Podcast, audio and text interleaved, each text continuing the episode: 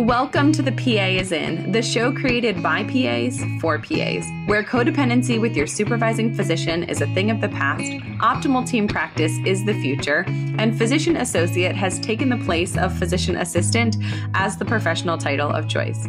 I'm Tracy Bingaman, and I'm obsessed with redefining what success as a PA looks like and what it feels like.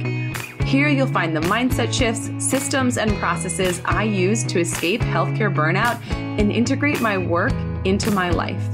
Work life balance is a myth, and an integrated life where you thrive professionally, not a balancing act, is the goal here.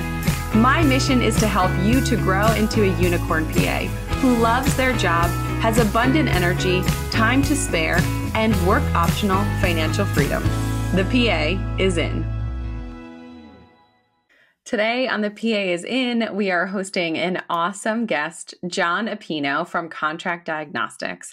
Contract Diagnostics is the only firm in the whole United States with a 100% focus on assisting physicians and advanced level practitioners in understanding and negotiating their contract agreements and compensation structures. Jon is going to break down how to stop feeling anxious about negotiating, how to clarify what you're going to get paid, what the benefits are, what schedule is, what the heck is the deal with call, all the things that you've been wondering about your current job or a future job. So without further ado, here he is, Jon Appino.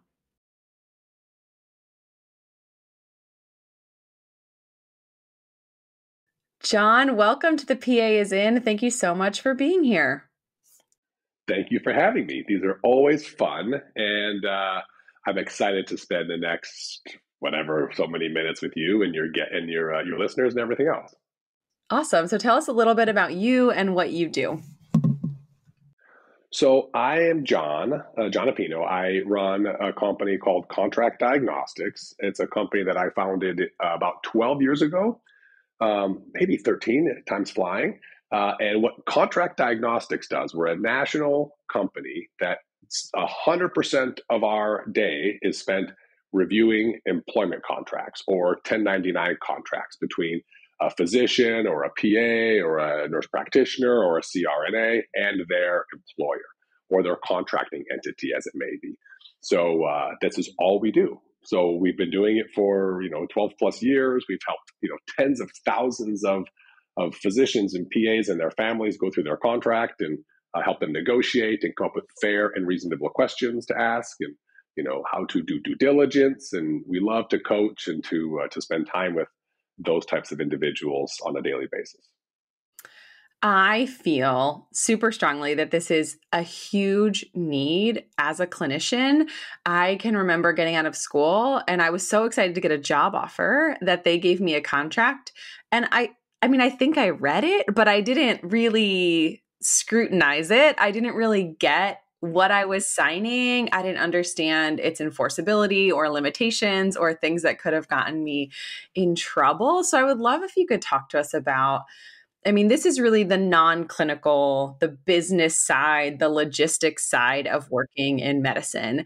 These are things that a lot of clinicians don't learn in school and can be this huge blind spot. So, why does this matter? Why is it important for us to really have this on the radar from reviewing our current contracts to like future employer contracts? Well, um, a lot of stuff. So, first, you're right. I mean, you guys spend so much of your lives training yourselves as scientists, you know, and as clinicians uh, that this is just not part of the curriculum. Um, we have we, we, we have a, great education department. We have a physician uh, on our staff who's an educator. So, Dr. Catherine just focuses on educating everybody out there. So, we have a great blog. We give lots of lectures. We do lots of stuff with uh, with with major conferences like the ACC.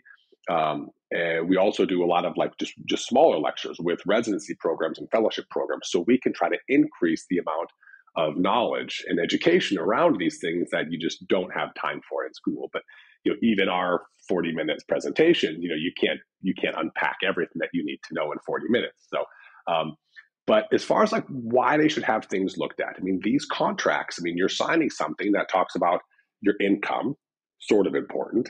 It talks about your time, sort of important, talks about your benefits, sort of important. It also talks about potential downstream things that could happen if the job doesn't work out. Uh, a couple of easy examples are like a restrictive covenant or a non compete or a non solicitation. There might be uh, costs to leave the job, maybe repaying a certain dollar amount, maybe losing out on a bonus capture, um, or even buying something called tail insurance, which is a type of malpractice insurance that you'd have to buy if it's not provided to you through the job. Um, and we could go on and on, but those are kind of the main reasons that I think every physician, nurse practitioner, PA, CRNA, dentist should have their contract fully reviewed and understand it by somebody who knows what they're doing, not just say, well, you know, my my mother, um, who's an attorney, looked at it and maybe she helps with you know family law and she does DUIs or helps with divorces or patent litigation or something very very important, but not this type of space. And so I think it's really important that everyone has their agreement looked at, not only um, even if it's non-negotiable, so you know this is what it says. Here's what it clearly does not stay say, and you should clarify. And of course, if there's anything else that you should ask for, if it's a change, if it's a modification, if it's a clarification, whether it's around money or around a risk obligation, um, you know how to proceed forward with those discussions with the employer. Because again, it's one thing to to to know what to talk about, and it's a whole other thing to say how do you talk about it? How do you ask for those things? And that's one of the things that we love doing here is is not only sharing what we've learned by reviewing the agreement with you, but also coaching you as far as the how it sounds and what do you say to the employer to make it sound smooth. And I think that asking those questions for clarity makes us very nervous because we're in this situation like they've offered us a job, right? We're like, yay, okay, they offered us this position, they gave us this contract. And then you read it over and you're like, wait, is paid time off all in one bucket or is sick time separate? Are the hours this or that? Is the okay, clinic closes at five? Is the last appointment at 415 or is it at five? Like, you know, so that you can figure out what your life is going to look like when you're actually living out this contract and working and doing those things. So when someone's looking at a contract, I feel like we have this tendency of saying like clarity is good, but also I don't want to be pigeonholed into it being too specific and restricting me. So, how do you guys navigate that balance? I think it's all dependent on the position, the initial expectations that the the, the clinician has with the uh, with the employer. Um, you know, for example, you know, call might be something that's in there, and you and I were talking earlier. Something that says equal call may be a good thing if there's 13 people, but it may not be a good thing if there's two. And so, yeah, how do you, you know, but you don't want to say that you will take five calls a month because what if you want to take six? What if you want to take seven? And maybe you should get paid for it, but now the contract says five, and you said, "Well, I'll take six, but the contract says five. So yeah, there's uh, there's ways to have those conversations with the employer to figure out those expectations, and then ways that you can, if, if they're willing to modify the language, whether it's in the contract itself or maybe in a side letter, there's ways that you can kind of navigate around that to provide either or scenarios. We feel. And when I work with clients, oftentimes I hear I was hired. The contract didn't mention call. Now, in a staff meeting last week, they say, hey, uh, things changed. You know, the, hospital's asking us to do this. This person left, whatever the situation is, and tag you're it. So now your group or you personally are going to be taking this call. So, how do we navigate that when it was not an issue when we were hired, when it wasn't something that was addressed in the contract? Like, do we need a new contract? What do we do when there's, oh, by the way, you're now responsible for this happens? So, first, I always think that good candid communication, you know, verbally, not through an email or something like that, is really, really important. So if you do get an email maybe that says, hey, unfortunately, call's going up next week, you're now taking X amount. Um, I think you can get into a back and forth on email, which is unhealthy. I think the best thing, and to realize, put yourself in their shoes as well. Okay, uh, they their job is to make sure that call is covered. You know, and their job is not to upset you or to make you want to quit or to get a rouse out of you or to you know, their job is to be an efficient manager of the practice, depending who, who's sending you the email or asking for more call. Um, but they're, but the last thing they want is for you to get upset. The last thing they want is for you to leave the position. The last thing they want is for you to you know speak negatively about them to your colleagues. Um, so they're just trying to do their job, which is make sure that the coverage for the clinic or the patients or the hospital or the the uh, the division, whatever it is, is taken care of. Um, and so, if there would be an extra requirement, I think good, open, and honest communication is always important. I think if you can do it live, that's best. If you can do, if it's over the phone, but definitely not through something like email. And then I think if they're asking you to do something that's a, what you feel is above and beyond, um, I think it's always good to make sure you know what the contract says. Maybe they're contractually unable to force you into more call. Um, and so you could point out, look, section five in my contract says I'm taking call no more than one in 10 unless I give permission. And I'm not giving my permission, you know, without pay or, or, or I'm willing to give you my permission for two months. Or, you know, maybe you could have some kind of negotiation back and forth. Now, it's depending on the contract, of course, it's always possible to just decline the obligation and say, I'm not doing it.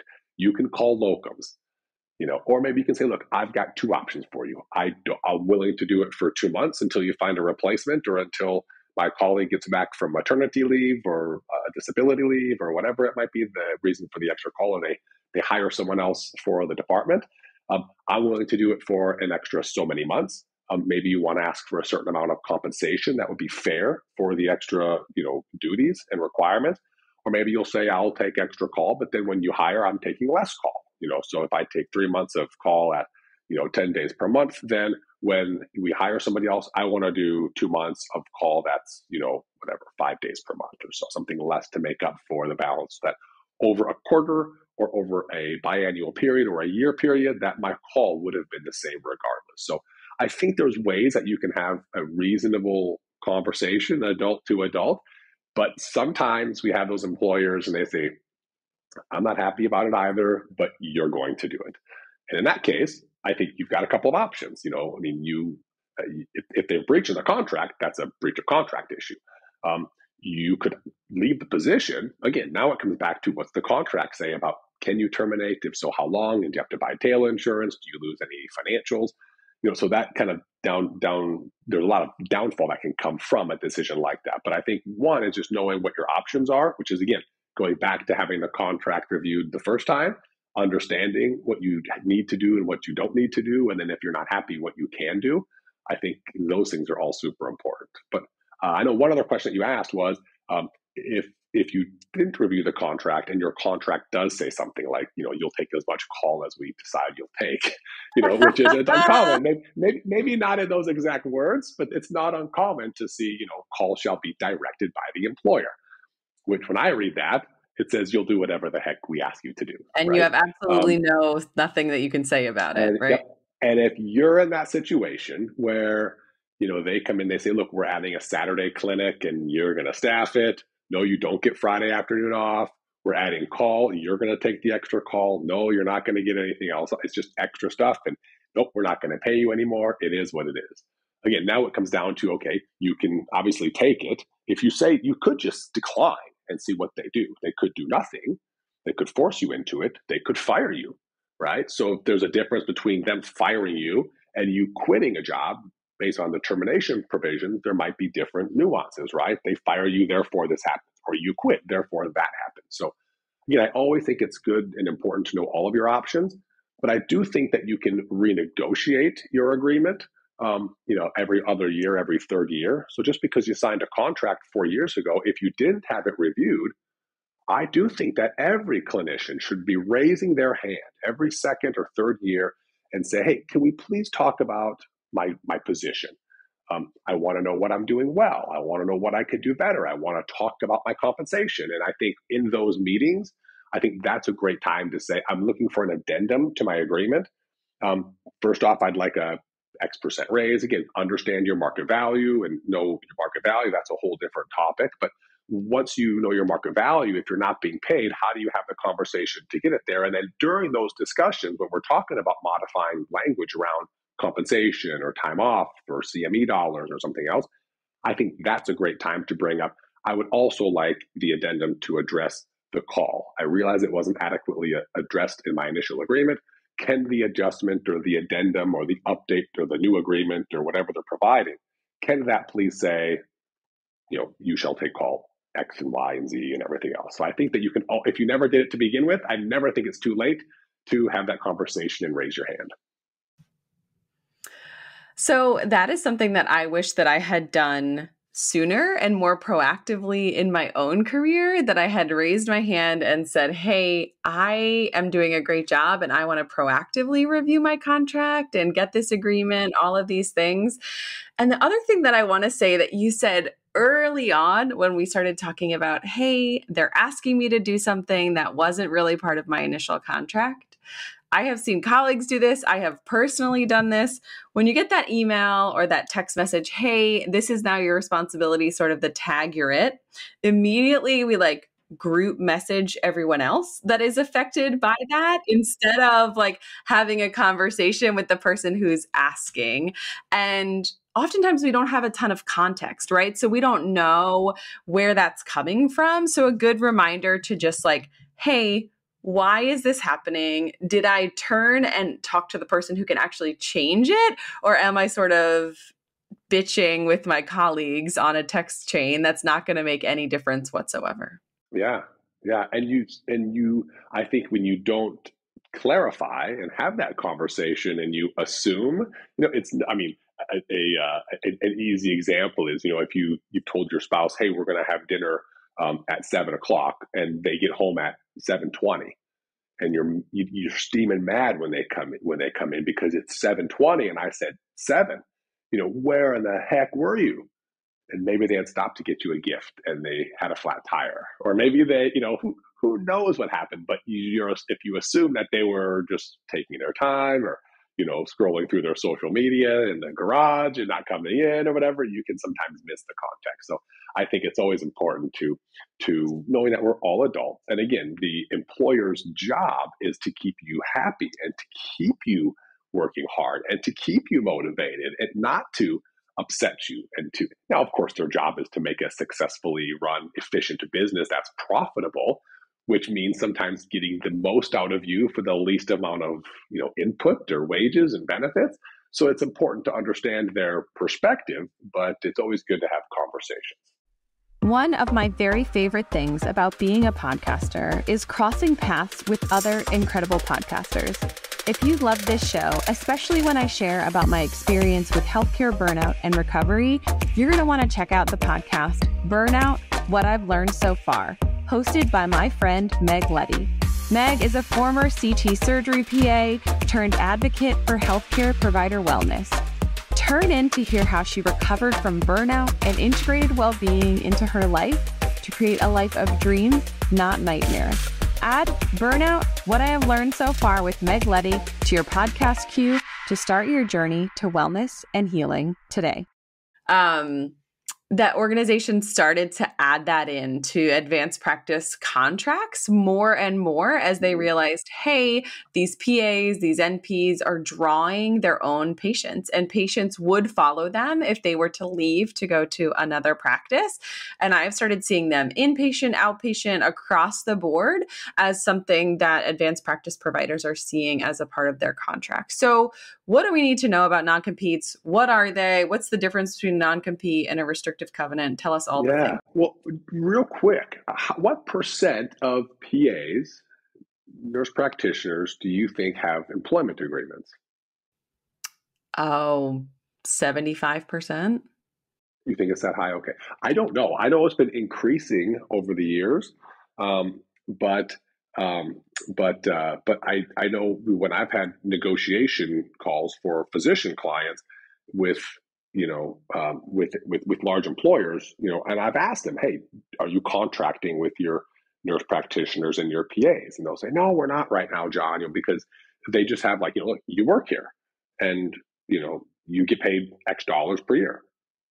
But now with the with more bonus structures coming in place, and obviously they're putting them under non competes, which before maybe they didn't have, which is why they weren't under a contract, and you know, um, but if I was going to give somebody advice about a non compete, I would say keep up to the, you know, know what's going on in your area, right? Because there's lots of nuances between localities. So, you know, I mean, for example, we see two or three year non competes in the Northeast, but not in Massachusetts because they don't have non competes in Massachusetts. We see one or two year non competes in a lot of other places. So, you know, if we saw three year non compete in Illinois, it would be strange. And if we saw one year non compete in New York, it'd be strange in a good way, right? Because we usually see two or three years. Um, so it's always important to understand what's going on in your local area. Um, it's important to know if the non-compete is standard for everybody in the department. So maybe you know if you're a PA working in a dermatology practice in a large multi-specialty group, is there a difference between a PA uh, in dermatology, right, who obviously maybe has a lot of patients that they would follow if they left? Is their non-compete different from somebody who works with a hospitalist team? You know, who maybe if they left, they I mean, the hospitalized patient's not going to pick up and go somewhere else, right? So, is there a difference between the different specialties? Is there a difference between the physicians and the PAs or then uh, the nurse practitioners? I think it's good. Again, all coming back to clarifying questions. So, before we just say if the non compete that says, for example, for two years, you can't work for 20 miles, right? Do we say, well, I want one year and five miles?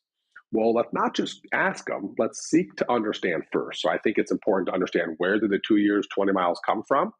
Does anybody have something different? How is it set up? I think it's really important to clarify on the front end.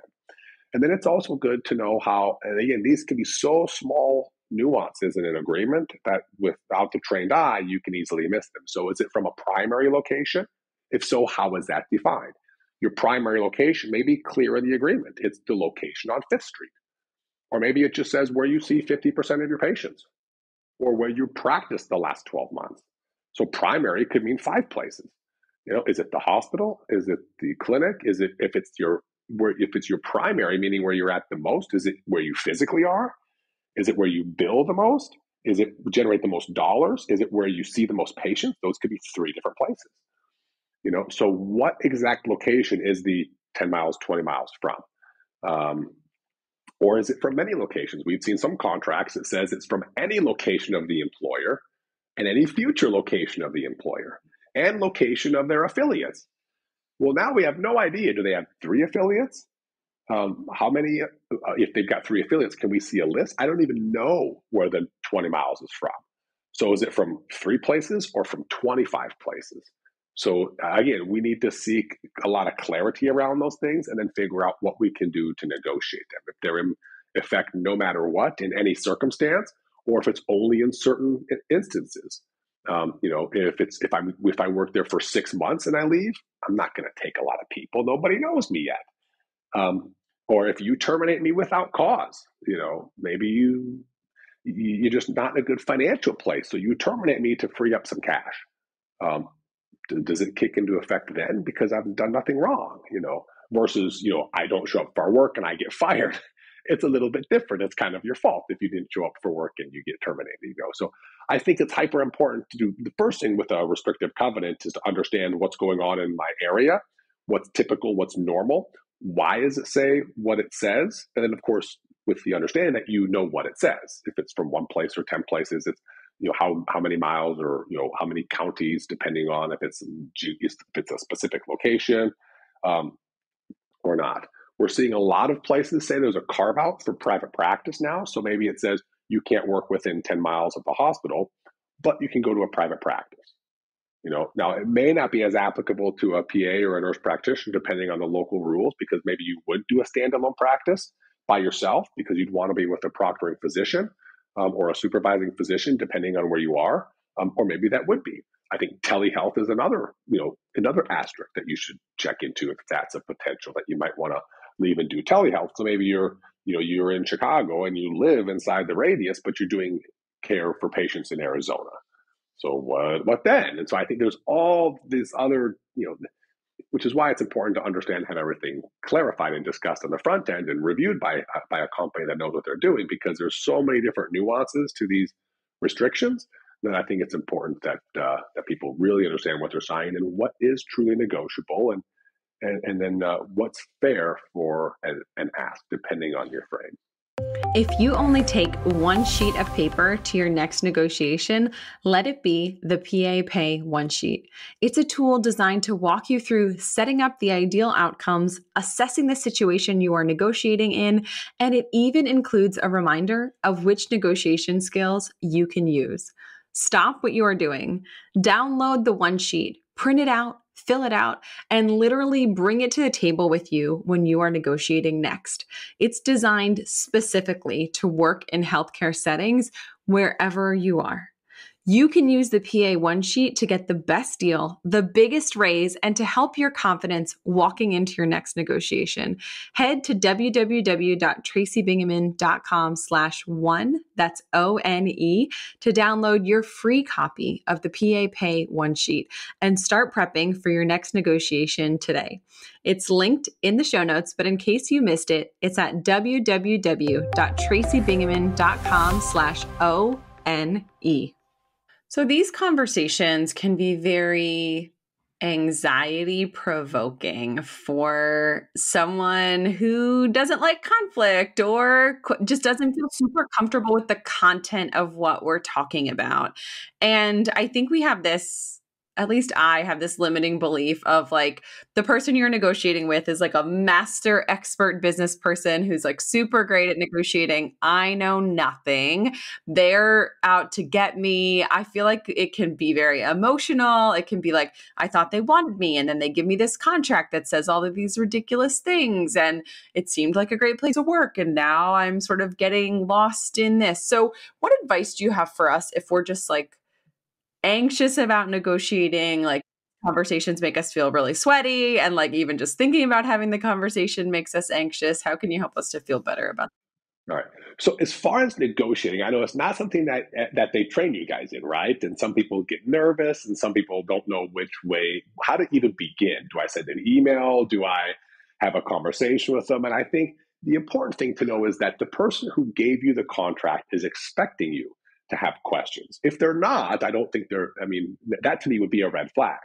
And if you ask questions and if they don't reply in a very, in a clear, concise way to the specific question that you ask, again, that's a red flag. So I think every clinician out there owes it to themselves as you want to uncover red flags before it's too late. I think that they, which means they owe it to themselves to have that conversation, to do the due diligence, uh, whether you call it clarifying or negotiating. I think you know, some people think I'm not a trained negotiator. I don't want to read five books on negotiating and I'm not a deal person. And it doesn't have to be. You don't have to ask for changes. You don't have to ask for more money. Um, but if you, you know, but it's always a good idea to clarify. If someone did leave, what would happen to my call? What are your expectations on the compensation? How many patients should I be seeing after you know, uh, one year in the practice? How many patients per day do the other PAs or nurse practitioners see? I think all those are good clarifying questions. And with those, we're not asking for anything. We're not saying, and I want section 5.3, line 7 change from this word to that word, and I want $20,000 and I want. No, no, no, no. You don't have to ask for that stuff. But if the analysis around the compensation and your fair market worth shows that you should ask for 20,000, there's a way to do that. And that's what we do at contract diagnostics is not just say look the contract looks good but here's some ways you could clarify. It's also saying based on your frame you know eh, eh, you know we we we have fun because sometimes we work with these sweet little pediatricians who don't want to ask for anything and then we ask for these you know highly decorated you know you know 40 years in practice surgeon who you know who started five different heart programs and commands seven figure salaries and you know and we work with you know kind of reeling the surgeon back in some areas and kind of building the pediatrician up.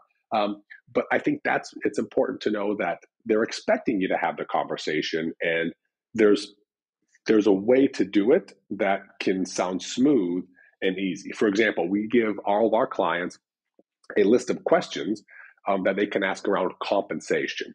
And none of the questions are, can I have more? Okay. Because the questions are made up to, if asked, um, if, if asked, period, whether you say it with a certain tone or with a nervous undertone or, you know, with, with a lot of command in your voice, if you ask these questions, the, the question of should I ask for more or how do I ask for more will become apparent, right? And so it's not just about saying, how do I say I want $20,000 more? That's why I'm not going to call them and have a conversation. I'm just going to email them. Can I please have $20,000 more, please? Pretty please. If you say no, I won't be mad, you know, whatever. Um, but it's okay if I. Yeah, yeah, yeah, yeah. I was wondering, just maybe pretty please. No, there's, but there's a way to ask certain questions to make you realize, so should I ask for more money? And, and then they'll almost lead themselves into the, okay, here comes the request. And they're almost expecting it. So it becomes so much more natural to you as a now a trained negotiator with our system that you understand and it makes it much easier for you to go through and, and have that conversation with the employer or a potential contracting entity or whatever it is. So I, I think, I guess, to summarize it all up, they're expecting you to ask questions and have questions. You should 100% have questions. If I was an employer and I offered a job to you and you just flipped to the last page and said, hey, that's good money and sign it, I would be kind of nervous myself. You know, how is she taking this job seriously? Is she planning on sticking around? She didn't even ask when her health insurance starts. So I think understanding that they're gonna they, they're expecting that, and it's not a win lose. It's a you know you guys are working together for the same common goal, which is getting you there and getting you up to speed and keeping you happy for a long, long time. Yeah. When you say this, it reminds me a lot of patient interactions, right? So a patient comes to you, they have a problem, they want you to solve it. You want to solve it and make them feel better. And in order to do that, you want to work together to get to the same goal. And so if you can think about this as like getting a patient on board with something, you know, and making sure that you're asking those questions, I think that even if you're already in a position and someone like something's changing, or even you're just like, hey, this isn't exactly what I thought. Like, let's just sit down and talk about it. I have questions. Like, this was what I thought it would be, and this isn't exactly like that. Asking questions and getting clarity makes means there's less room for that misunderstanding of not, you know, I thought it would be and it's not, and now I'm mad and I'm resentful and I don't like this job because of this. Oh, but you bring up a great point. You know, I mean, you guys are trained to have difficult conversations, right? Hey, you're a little overweight. You really should stop eating crappy food. Or, you know, I know you don't want to exercise, but you really should go. Or, I hate to say your cholesterol's high and you, might die of a heart attack unless you take these five steps that I'm going to lay out for you. So, you guys are used to telling people things that they don't want to hear, you know, and then come up with, so let's find a solution together, right? Um, and I think this is no different, you know. And I I always tell the the folks that we work with, you know, the the contract discussion process is no different than your patient algorithm, right? Um, if I'm a um, if I'm an orthopedic surgeon, I'm going to ask you a, ser- a, series of questions, right? I'm going to say, why are you here today? And I'm not a surgeon, so I'm going to do a crappy job, of course. But if I say, why are you here today? And you say, well, my knee hurts. I say, okay, is it a sharp pain or a dull pain? Is it a level 10 pain or a level 5 pain? Does it does it hurt when you sit or when you stand? Does it has it hurt for two weeks or two months? Is there an instant that you remember? Um, you know, does Tylenol help or you know, have you iced it? I mean, I'll go through and I'll ask all these questions, and in my head, I'm thinking, okay, and I'm going to touch it. I'm going to manipulate the joint, right? Um, bend it. They're going to say ow, etc. Um, and then I'm I'm going to decide, okay, based on my training, you need an X-ray or an MRI, or you need a shot of, of cortisone or whatever it is, or you need to you, nothing wrong with you. You need to go see a, a podiatrist or something for your for some, some for some shoes. You know, um, so it's no different, right? I'm going to ask a bunch of questions to clarify my contract, right? Um, I see the contract doesn't state call. What's your expectation for me for call? It's 10 days a month. Okay. Because there's three people here? Yep. So call's equal. Wonderful. What happens if somebody leaves? Well, we split the call up. Oh, interesting. Okay. So if I'm taking 10 versus 15, do I have a say in that? Would I get paid more for taking 15? And so again, you're just you're clear. I'm not saying and I want, right? But you're just clarifying things. And then at the bottom you say, okay, well, based on my analysis of you, patient, I think you should take Lipitor and get a CT of your of whatever, right? Um, versus a contract discussion. It's based on now my understanding of the position. I need to have more money and a change in this language to make it a fair deal for my family. It's no different. Um, it's I take it back. It's very very different. But well, it's, the it's same process. Yeah. You guys are trained in the algorithm for your patients, right?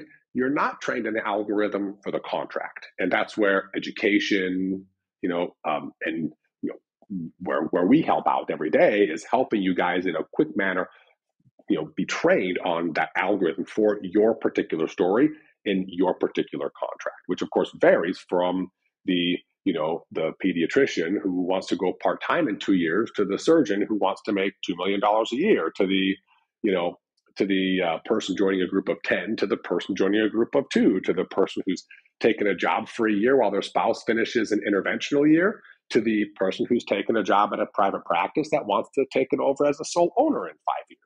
So, you know, every story is different. And I think every approach needs to be customized as well.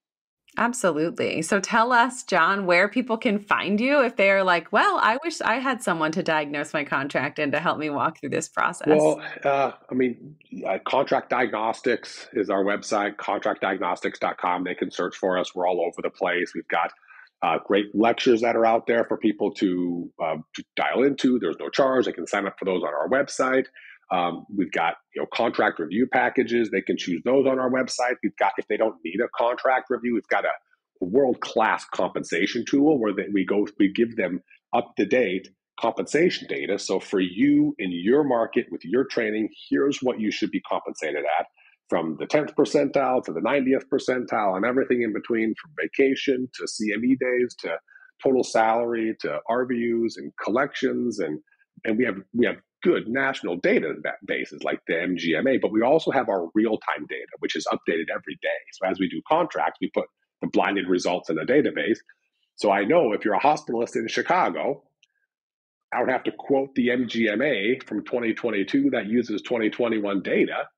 I can say, based on the contracts that we reviewed last month, here's where you should be. So we have much more real up to date data. And we can do a call with you to give you suggestions on your compensation as well. But um, they can find us online at contractdiagnostics.com or they can email info at contractdiagnostics.com or they can call us. Um, Jan is amazing. She answers the phone every time someone calls, and you talk to a person who works here who knows more about the business than I do, I think. And um, uh, and we're, we're you can just find us everywhere. So we have lots of different ways to connect with us through text programs or emails or setting up free. We have a free 15 minute inquiry call on our on our website that anybody can sign up for at any time. Um, so there's always ways to find us, and uh, it's it's pretty easy to uh, to do so as well.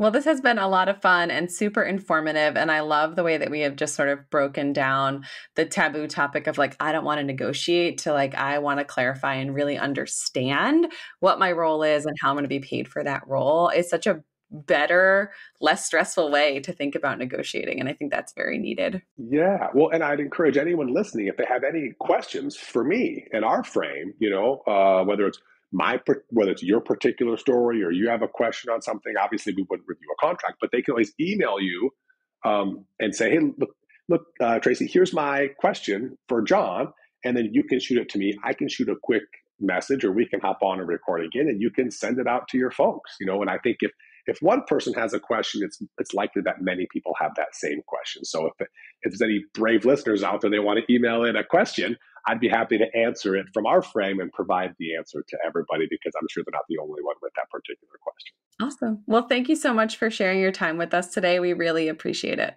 Yeah, thanks for having us.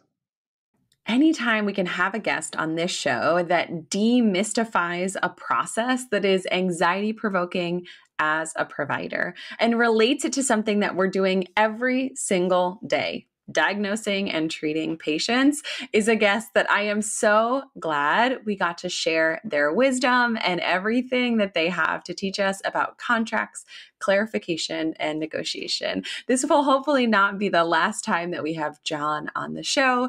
I hope that you learned something and that this episode was so very helpful to you as it was to me. Congratulations, you've just joined an awesome club. By listening to a full episode of The PA is In, you are officially on the Unicorn PA team. Welcome aboard. What most team members do is they subscribe to the podcast because that allows them to automatically get the latest episode of the show. The life of your dreams exists on the other side of taking action. Keep making small shifts and keep getting better. Your life will improve, your career will soar, and you will have the confidence you need to create your own success. I will see you in the next episode. This PA is out.